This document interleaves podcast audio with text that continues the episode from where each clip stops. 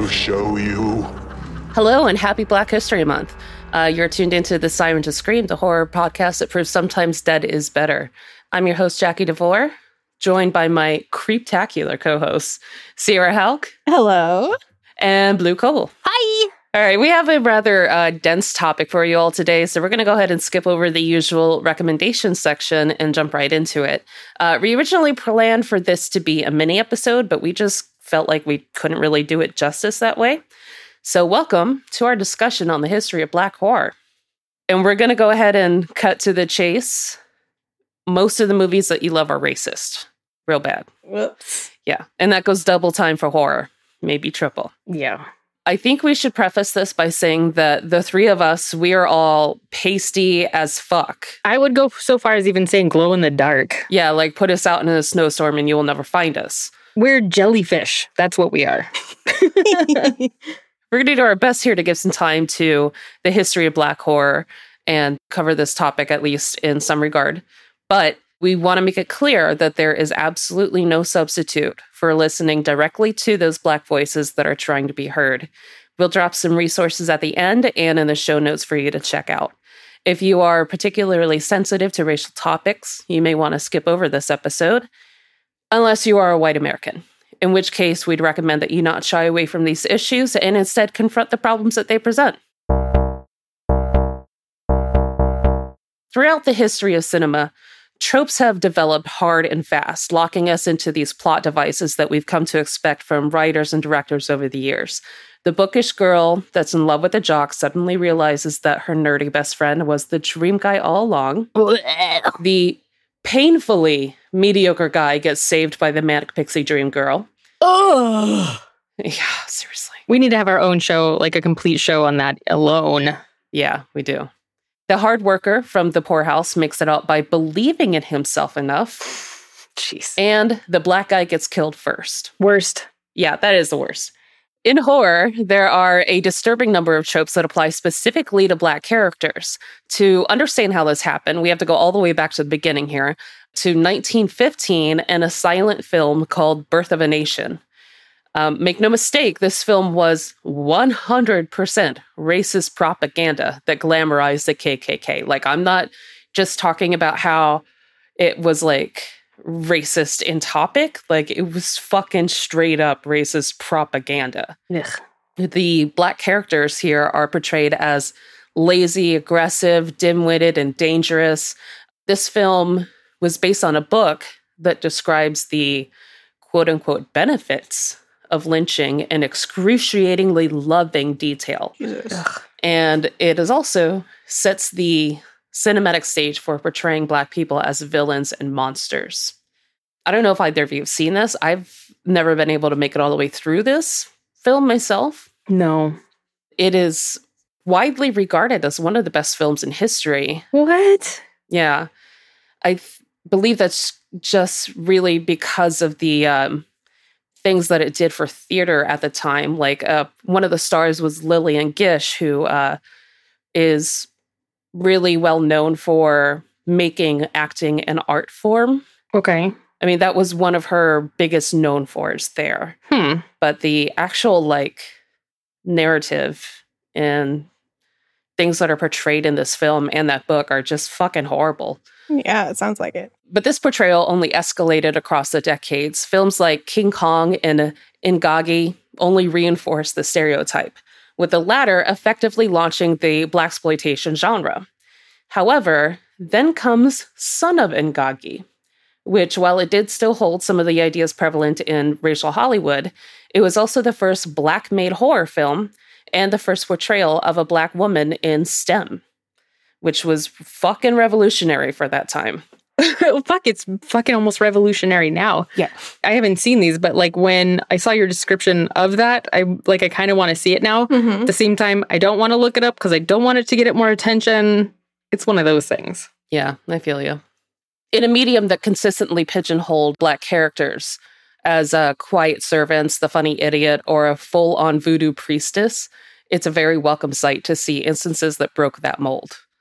This brings us to Duane Jones in Night of the Living Dead, which I know is something we've all seen. Mm-hmm. Fucking A. Night of the Living Dead definitely set the tone for my love of horror. I think Night of the Living Dead was like one of the first horror films that I saw on my own.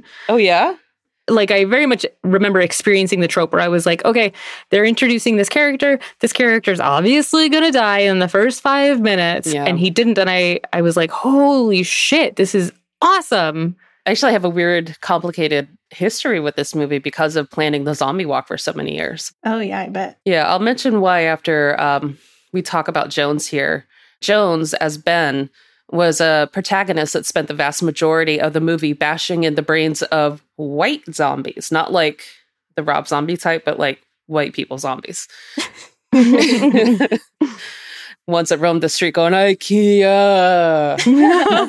oh, I felt that one. Damn it. Damn it. anyway,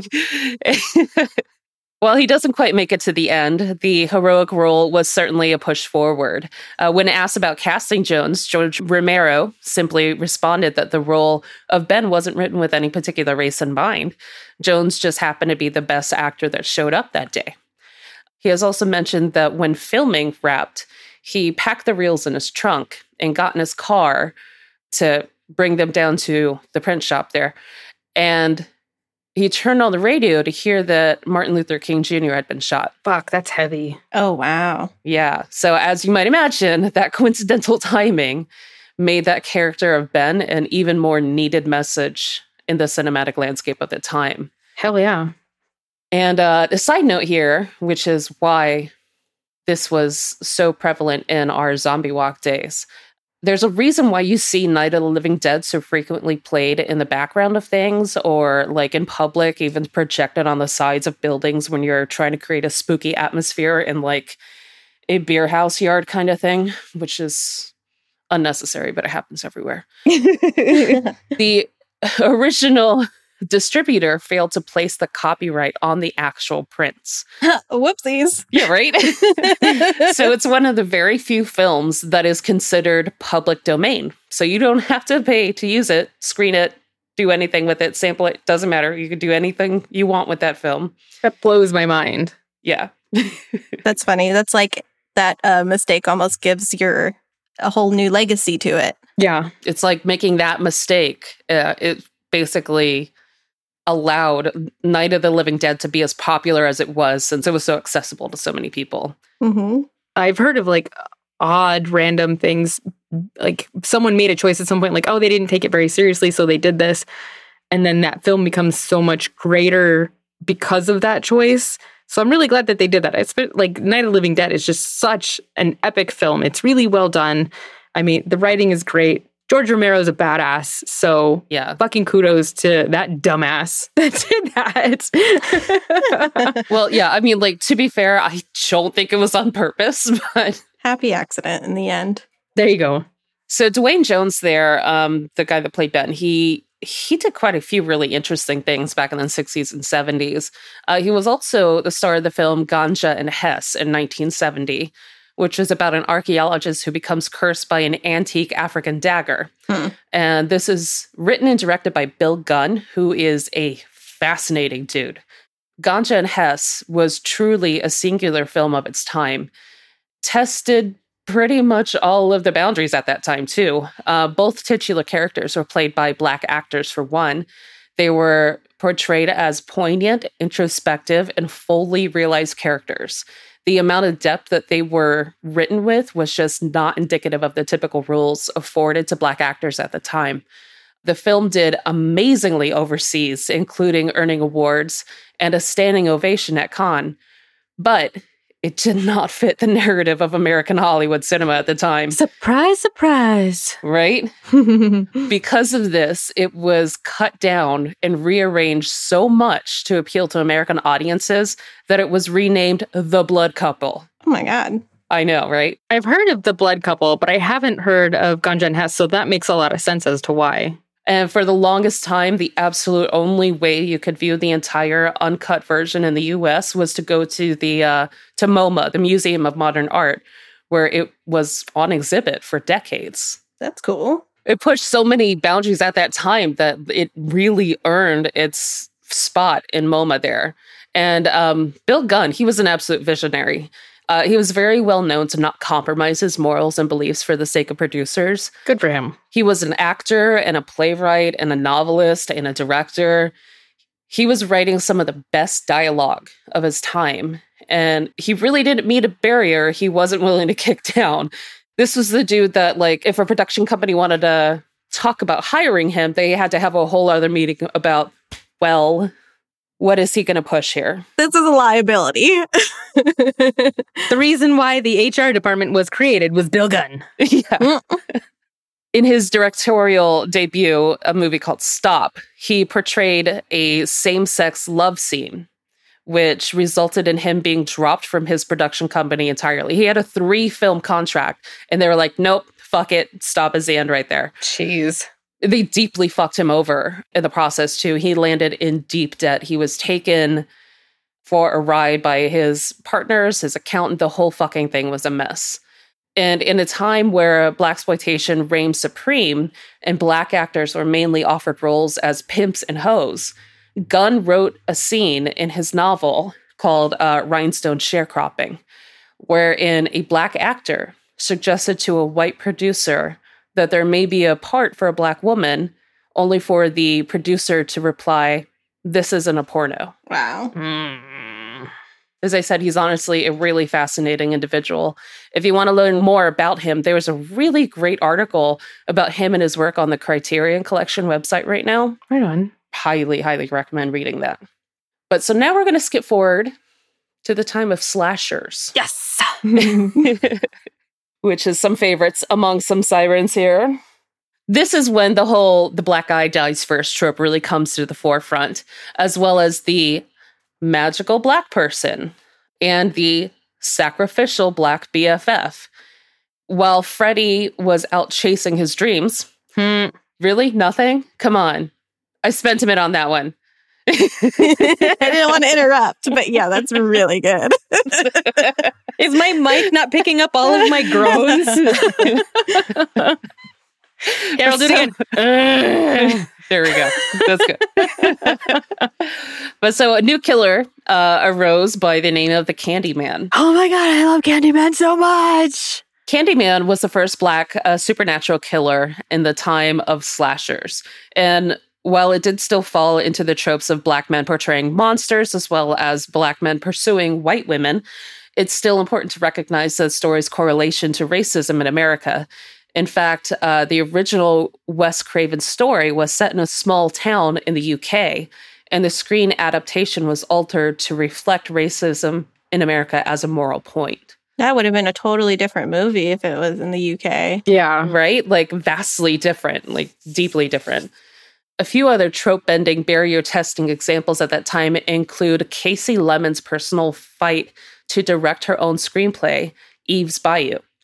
To convince producers that she could, she made the short film Dr. Hugo, which was based on a section from Eve's Bayou. Kasi Lemmons, she's a writer and producer, and she, uh, I, I believe she was an actress at some one point too, but her body of work really stands alone in its own little genre there. It's really impressive the relationships that she writes between characters in her work. It's been a while since I've seen Eve's Bayou, so that's actually like right back on my list to rewatch lately. Yeah, I don't think I've ever seen it, so I'm definitely going to check it out. The synopsis here is over the course of a long, hot Louisiana summer, a 10 year old black girl, Eve Batiste, discovers that her family's affluent existence is merely a facade. The philandering of her suave doctor father, Lewis, who is played by Samuel L. Jackson, Oh, yeah, creates a rift, throwing Eve's mother, Roz, and teenage sister, Cicely, into emotional turmoil. Eve, though, manages to find some solace with her quirky psychic aunt. I feel like that description doesn't really give it enough uh, weight, doesn't give it enough of a good, you know, push of a feeling there. I feel like you just kind of have to watch that one to to really To really get it. yeah Yeah, because the way that the synopsis that it's described is almost like a like a drama. Yeah, it sounds like it's gonna like turn into a feel good Disney dad movie, you know, but that hmm that's not how this goes. you're you go to sit down. You're like, oh, I just need a feel good Hallmarky movie where the family gets together. what the fuck? They learn a fun lesson and go on adventures. That's not what happens. so anyway, um, along with Eve's Bayou in that um, era, we also see Tales from the Hood. Yes. This is another one of those movies that you really just really have to watch to begin to understand. It doesn't no, not even understand. If you have if you like horror, if you even have a taste of horror, you should watch Tales from the Hood. I know Tales from the Hood was on Mhm. our 31 Days of Horror. It is just that fucking good of a movie that everyone should watch it. It really is. In fact, you mentioning it on uh, the 31 Days of Horror made me rewatch it immediately. I fucking love that movie. Ah, so good. So good. Tales from the Hood is an anthology series starring Clarence Williams as a kooky mortician who tells the stories of various black characters. This touches on domestic violence, gun and gang violence, political racism, police violence. And throughout it all, the stories are unexpected. They're extremely engaging, and they are very telling of the times, which was in the mid 90s. What's deeply disturbing, however, is that while you can watch Tales from the Hood and relate it to the events of the 90s, including police brutality, the LA riots, it's also exceptionally relevant to today's climate, too, which kind of just shows that we haven't learned anything over 25 years. hmm That's horrific on its own. Yeah. I know that I mentioned in the 31 Days of Horror that there's a Tales from the Hood 2.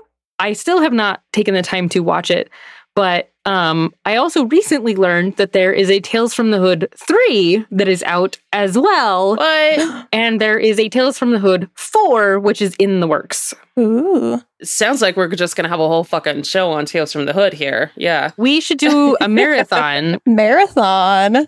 Absolutely. So, another one in this time frame is my personal favorite horror movie of all fucking time, Demon Knight. I haven't seen Demon Knight. Oh my god! Oh my god. How have you not seen Demon Knights here? Also, for the for the listeners, it's spelled K N I G H T, which is very intriguing. like the night that fights people. oh my god! Oh, number one, number one fucking horror movie. Sierra, get on that shit as soon as we're done. Fucking watch it. Oh my god! It just like hands down my absolute favorite. Now, I I couldn't have known this at the time because the internet wasn't a thing and I was a literal child. But Demon Knight actually gave us the first black final girl. yes, Jada Pinkett Smith. This is a Tales from the Crypt production that follows the story of a demon hunter, William Sadler, and the demon knight, played by Billy Zane, by the fucking way. So hot. Oh boy. So hot. They come into a rundown hotel in the desert filled with colorful characters, including Jada Pinkett, not yet Smith. Oh yeah, yeah, yeah. Very important news. I just Googled it and it's free to rent on Amazon right now. Yes. Oh, it's so good. It's meant to be. 100% worth it. Oh, and just so you know, it does have one of those like excessively 90s Tales from the Crypt openings, so prepare to see some titties. yes. Yeah. So, as any horror fanatic will tell you, the final girl, girl trope centers around a handful of common characteristics. She's typically free of all vices, she's bookish. Whatever. Yeah, right. And most importantly, virginal. Blech. Like it's always stressed how pure she is. Geraldine in Demon Knight is literally none of those things. Yes. She's a rough and tumble type with what you can glean as a sordid past. And while the Demon Knight does force his sexual fantasies onto her, with her resisting him, there is no sense of a virginal nature beyond that point, or, you know, before that point, or anything regarding. Also, it's just a really fun movie, and I will always love it and carry it to my grave. like I didn't really think about her being um not the typical final girl trope, but I think now like now that I'm actually thinking about it, I think that's probably why I loved that movie so much because she you know she was very tomboyish. She was very like all right fuck you let's get this done. You know like she had her quirks. She was a really good character and as someone who you know, I was a hyperactive kid, like, you know, oh, I got into trouble and stuff. I really kind of associated with that character. So that probably, now that I think about it, really plays a huge part as to why that became such a huge favorite of mine when I was young. Cause I saw it, I think, in my early teens. Yeah. And I was just like, oh, like I just remember being like completely in love with that movie. Yeah. I, I think I saw it for the first time when I was around 12 or so. Yeah. And it just has never left me. It is like I know how cheesy it is at one on the website. I love the cheesy though. Come on. Like all the It's like the perfect amount of cheesy. yeah, like Billy Zane as the bad guy, like does the funny puns and the dad jokes, and you're just like, what? All right, here's my panties. Sorry, sir. Here you go. dude did not correlate. Dude. Zane has never been better than he was in Demon Knight. And Yes. especially with that fucking Western getup with the long Oh suede jacket and the fucking hat. Yeah.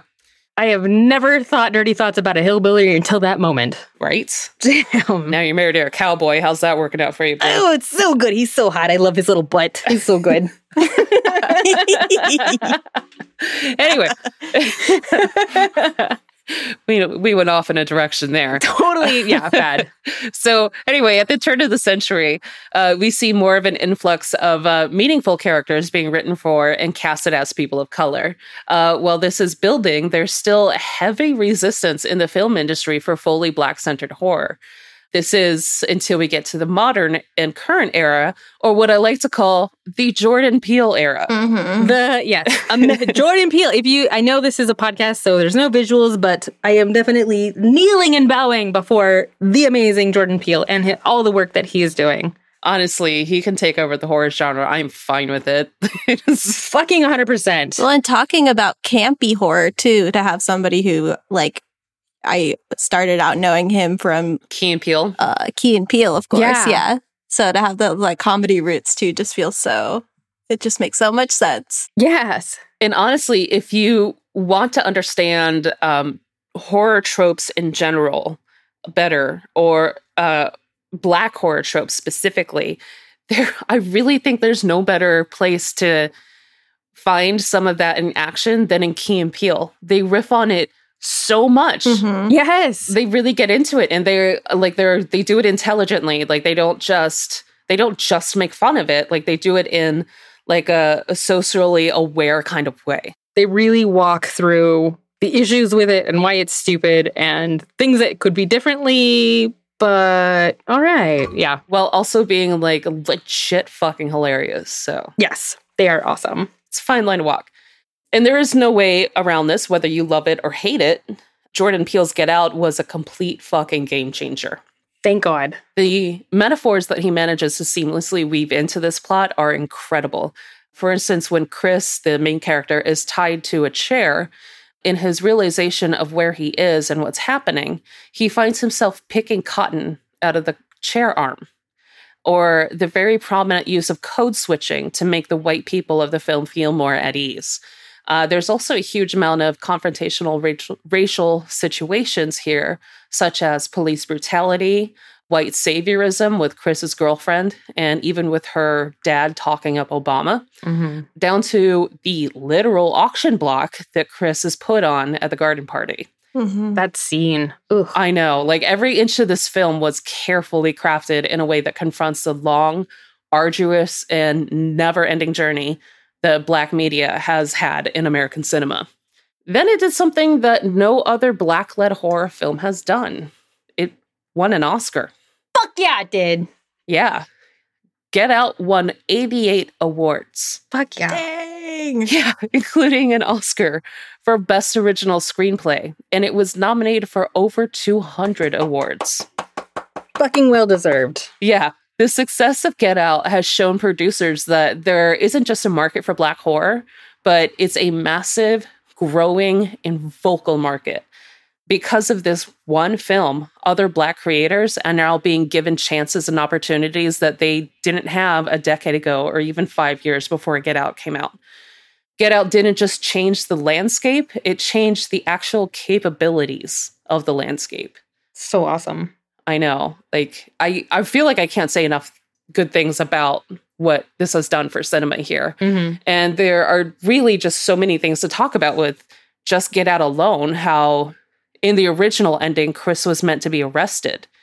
But Jordan Peele says he changed the ending because between the time he wrote the movie and the time it was ready for audiences, the Black Lives Matter movement was at the forefront of the national conversation. So he felt he needed to change that ending to fit society better. We could talk about how Peele has said many times and very specifically that he would never cast or write a white person as a hero. The world has enough of that. It really does. Mhm. or how the ending is influenced by Night of the Living Dead. Yes. But of course, But even beyond Get Out, uh, we could write a whole show just around shit that Jordan Peele is doing in the horror genre right now. right. we could like straight up have Jordan's corner in every show here. Like we're peeling back the layers. Oh, doing it. We are so doing that. no, no, I can't. No. too too much? Is it too much? Did we actually cross a line? Oh my god. No, she just caught me with that fucking pun. My God, I wasn't expecting it. I'm so proud of myself right now. oh shit. So the biggest takeaway here might be that Peele is doing something genre defying that could have a huge, massively positive impact on the future of horror. Personally, I'm ex- extremely excited to see more diverse creative minds expand the genre in new and original ways. And how excited are you to uh, have Jordan Peele's Candyman coming out soon? Oh my God, that's coming out in June. Oh, so excited. I can't wait. Oh, It's gonna be fucking perfect. I saw an interview recently about him talking about some directions that he's taking with it. And oh my God, it just, I'm so fucking ready for it. I feel like I want to go in not knowing anything. Yeah, that's how I am uh, with most horror movies or movies in general. I try really hard to not see anything until I go into it because I can generally like put together what's going to happen. And I hate that. I hate that I do that. Right. So, like, I so badly want to look up shit. Like, I so badly want to look up like pictures or like the interviews with Jordan Peele or something. But I'm like, nope. If I do it, I'm going to be really mad at myself. And Candyman Mhm. is definitely one of the uh, another really huge like horror influence from when I was a kid. I remember seeing it for the first time, like over at a friend's house during a sleepover, and you know, not allowed to see it, and we waited until her, her parents were in bed, and then we watched it, and you know that kind of thing. And it was just like, holy fuck! It was yeah, huge, huge. So I'm so so excited for it to come out. Yeah, typically I'm right there with you and like I don't I don't want to hear I don't want to see anything, I don't want to hear anything, like I just want to experience it raw. Yeah, But I just fell into such a Jordan Peele hole with this whole, this whole thing. I couldn't Yes. help it. And I will mention if you'd like to learn more about the history of Black horror, which I obviously recommend, um, check out Horror Noir, A History of Black Horror, which of course is produced by Jordan Peele. Um, it features an incredible collection of Black horror creators speaking from actual experience. And when I had written out this episode and done like mountains of research over the course of like a week and a half here, then I watched Horror Noir for the first time and Mm. realized it was like that time that I got married and my husband and I accidentally wrote the same vows separately. that's awesome. I haven't heard that story. That's a crazy synchronicity. That's That's awesome. so funny. yeah. um, so yeah, like so many of the things that I had written out were just like word for word in some of so I tried to go back and like flesh out uh, some of uh, some of the things that they didn't get a chance to cover, or uh, some of the things that I felt needed just more info on. So hopefully this has been a little bit educational here, but I'd also recommend checking out uh, graveyardshiftSisters.com, which posts thoughtful and provoking articles and resources. We would love to get a, a shout out to some other current Black creators that you should take the time to check out. Um, obviously, this is just a little snippet. There are a bajillion creators that I really wanted to add to this list, like uh, Hi Ho Silver on TikTok, who is working on a new uh, Joker origin story where the Ooh. Joker character is actually a person of color. Oh shit! Super exciting! Just On like TikTok? yeah, she's on TikTok. It's Hi Ho Silver. I think it's like uh, it's Hi Ho Silver Works is her username. Um, she talks about the character. She got a bunch of people to come together to help illustrate the story, and I believe she's got a Kickstarter started. Super excited for the story. So check her out. Also, I know I mentioned this on our 31 Days of Horror. Again, the Nightlight podcast. Insanely good, creepy stories with full audio production written by black writers and performed by black actors. Nice. Please, please join their Patreon and support them. All the money that goes into the Patreon goes directly to everyone who works on the show to make sure that black actors and black writers are actually being paid for the work that they do, which is amazing. Very cool. Another one is The Real Queen of Horror on YouTube. Xena is your best friend who loves horror. She puts together fun videos reviewing and discussing old and new horror flicks. I recommend her latest video talking about the top black final girls, but where she also she also mentions Jada Pinkett Smith from Demon Knight. nice. Yes. Um, she has a killer New England accent, so I'm obviously bound to be in love with her. Like she has like slumber party vibes. Like I want to like hang out with her. I want to spend an evening with her just watching horror movies. She's amazing. Please check her out. If you are looking to support black owned goth designers, Yes, obviously. Duh. well, we have a whole list of brands that we love. Uh, there's Sinister Sisters. There's Adorned by Chi, who actually has a kawaii twist on a lot of the stuff that she does. Nice. There's Elegy Clothing. There is Pretty Boy Gothic, which is actually a guy's clothing line, which is extra awesome because we know our dudes are always looking for something. Yeah, that's rare. Yeah, exactly. Based out of Houston, Texas. Very awesome. It's hard to be goth in Texas. and it's funny because I actually think um, there are a couple of these companies that are actually based out of Texas, which is pretty surprising, but hmm awesome. There's Sweet Bits, there's Spooky Kids, there's In Control Clothing, there's Funk Punk NYC. There are loads of companies. Just take a moment to look up a Gothic designer and um, give your money. Also, uh, check out Horror, spelled H O 9909.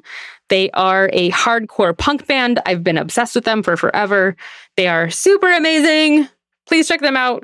Good shit. And as always, if our listeners have any other recommendations, please let us know. We want to see it. We want to know it. We want to give them shout outs. They need proper attention because there are so many amazing creators that are just going unseen. And that's some bullshit right there. Yeah, and we'll be happily updating uh, the show notes for this episode as well as, you know, tagging and adding resources on things like Instagram, Facebook, um, TikTok, if we ever get that together in our lives. Um, Working on it. Working on it. we're getting there.